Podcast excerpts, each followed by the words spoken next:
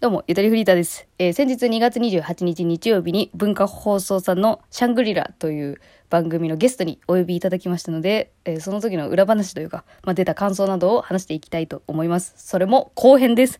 よかったら前編からね、話が全く整ってないところから聞いてもらえるとより臨場感たっぷりに味わってもらえるかなと思っています。こなれ感出して喋ってます、今。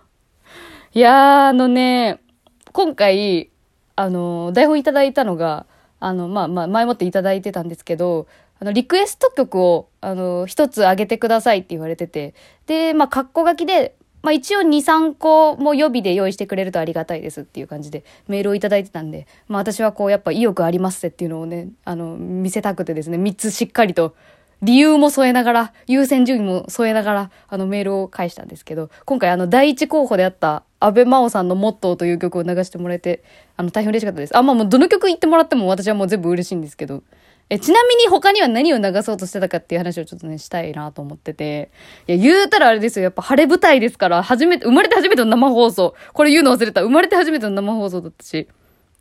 で、こう、ゆとりフリーターという人間をこう40分でいかに知ってもらえるかっていうことを考えたら、選曲ってすごく大事やな、みたいな。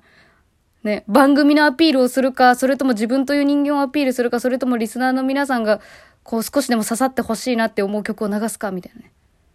そう。それで迷ってたんですけど、一番選ばれたのは、私が、あの、女子高生の時に一番聴いてた曲で、安倍真央さんの曲なんですけどね。まあ、あれも放送中に言ったけど、そう、事前に調べて、シャングリラが都内の女子高生の聴取率1位だった時があるっていうのを調べてね。ちょっとあざとく、調べてますアピールは出したんだけど。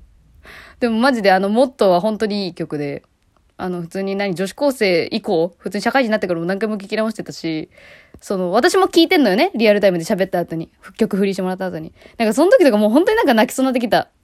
誰も生きてるだけで素晴らしいのに、その色眼鏡が自分自身を苦しめてるっていうフレーズが私めっちゃ好きなんだけど、それもなんかまたさらになんか染みてきて、で、あ、これ本当に私はここの歌詞が好きで、今まさにここの歌詞を噛み締めて聞いてくれてる誰かがいるかもしれないと思ったら、めっちゃいいなありがたかったなって思ってます。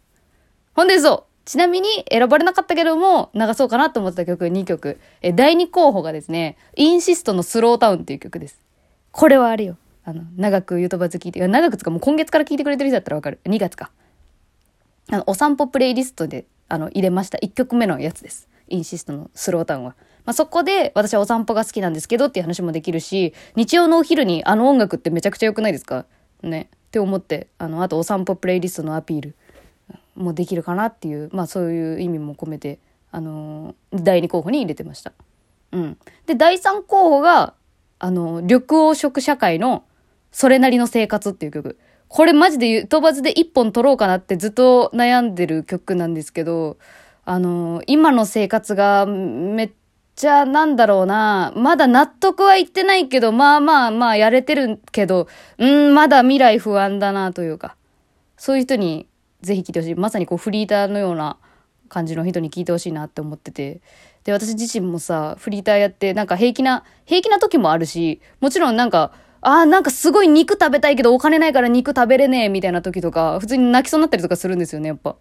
ああ、やっぱなんかお金っているなーって思ったりとか。なんかそういう時に聴く曲ですね。そう。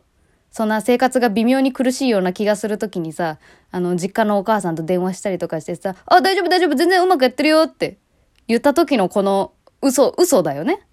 まあ、本当に、うん、心配してほしくないからそうやって言う部分もあるんだけど、なんかその時とか、めっちゃ刺さるんで、よかったら聞いてほしいなと思って選曲してました。まあ、よかったら、あの、オンエアでは流れなかったけど、Spotify だったら聞けるんで、みんな、おのおの検索して聞いてもらえたら嬉しいです。ほんで、まあ、3つ、あの、候補を挙げてメール送ったんですよね。ほんで、それの返しが、あ、やっぱ地上波だって思った返しだったんですけど、あの、曲のリクエストありがとうございますって言って。で、当日の天気とか、曲の雰囲気とかで、あの、選曲すると思いますので、あの、まあ、当日まで、あの、お待ちくださいっていう返事があったの。これ聞いて、あ、やっぱ天気とか関係してるんだと思って。めっちゃ勉強になったね、なんか。うん、だよ、みんな。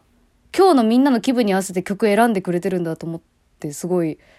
いや、やっぱさ、なんだろうね。やっぱ裏側だよね、これが。やっぱ人が選んでくれてるんだって思う。なんか、ただの流行りの曲だから選んでるっていう風に感じ取れる時ももちろんあったけど、ぶっちゃけね。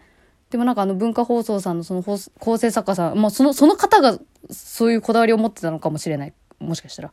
わかんないけど、すごい考えて作られてるんだなと思って、あのー、勉強になりました。すごいよかよかったな。で、まあ、の、結局その一、第一候補を選んでもらって、ありがたかったなっていう感じでした。はい。はい、最後の裏話。最後の裏話は、あのー、あれよ、9時40分から10時の間のその打ち合わせの時に、放送作家の方と、あの、お話しさせてもらったんですけど、姿形は見ない、電話で喋った。だけどね、その方が、あの、ゆとばずを聞いてくれた方だったみたいで、そう、海高一番、あ、意外と声高いんですね、みたいな、なんかそんな感じ。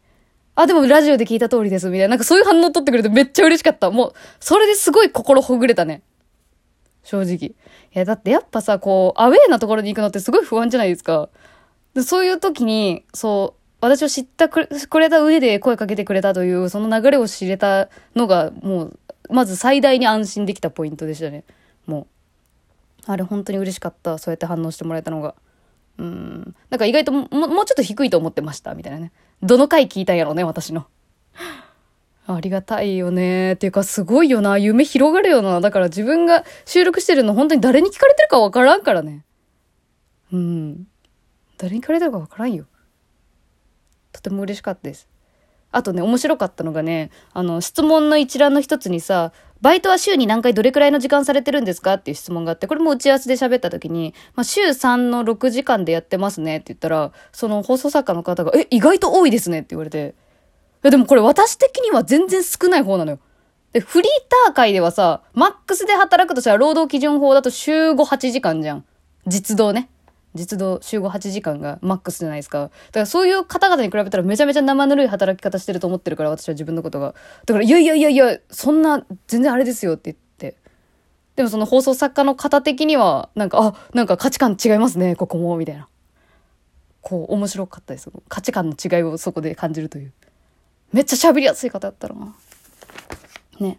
なんか媚び売ってるみたいな感じになっちゃったね。でも今、褒めたことによって。ちょっと嘘くさい感じになったな。いや、本当に心の底からとても良かったです。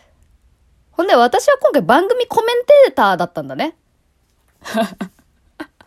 あ私もなんか終わってから、終わってからとか、まあ、やりながら気づいたというか、ゲストというより、まあ、番組コメンテーターとして呼んでいただいてた。これはあれ、あれそうですね。勉強不足だったんですかね。でも、すごい楽しかったです。なんか、たの、楽しかったですね。うん、意見聞い、なんか、どう、どう思います？って聞かれるのって、ちょっと気分が良いですね。ほんと。はい。えー、もろもろ喋りたいちょっと喋らせてもらいました。えー、この後は実はですね、ラジオトークのライブ配信で皆さんありがとうございましたみたいな、感想聞かせてっていうライブ配信をやる予定なんで、それをもろもろ見た後に、またなんか多分落ち込んだり、喜んだりいろいろするんだろうなと思ってます。今はまだね、あの、本当あのー、放送が終わりたてで、いや、もうほっとしたわっていう状態でちょっと撮りたかったんで、それを撮りました。いや、また改めてね、あの、この収録型で私が出たことを知った方もよかったら、ラジコタイムフリー1週間聞けますんで、ぜひ聞いてみてください。初めての生放送でした。よろしくお願いします。はい、今回ちょっとね、ジングルも何もなしでしたけれども、ありがとうございました。ゆとりフリーターでした。この番組が面白かったら、番組フォローよろしくお願いします。今回は本当にありがとうございました。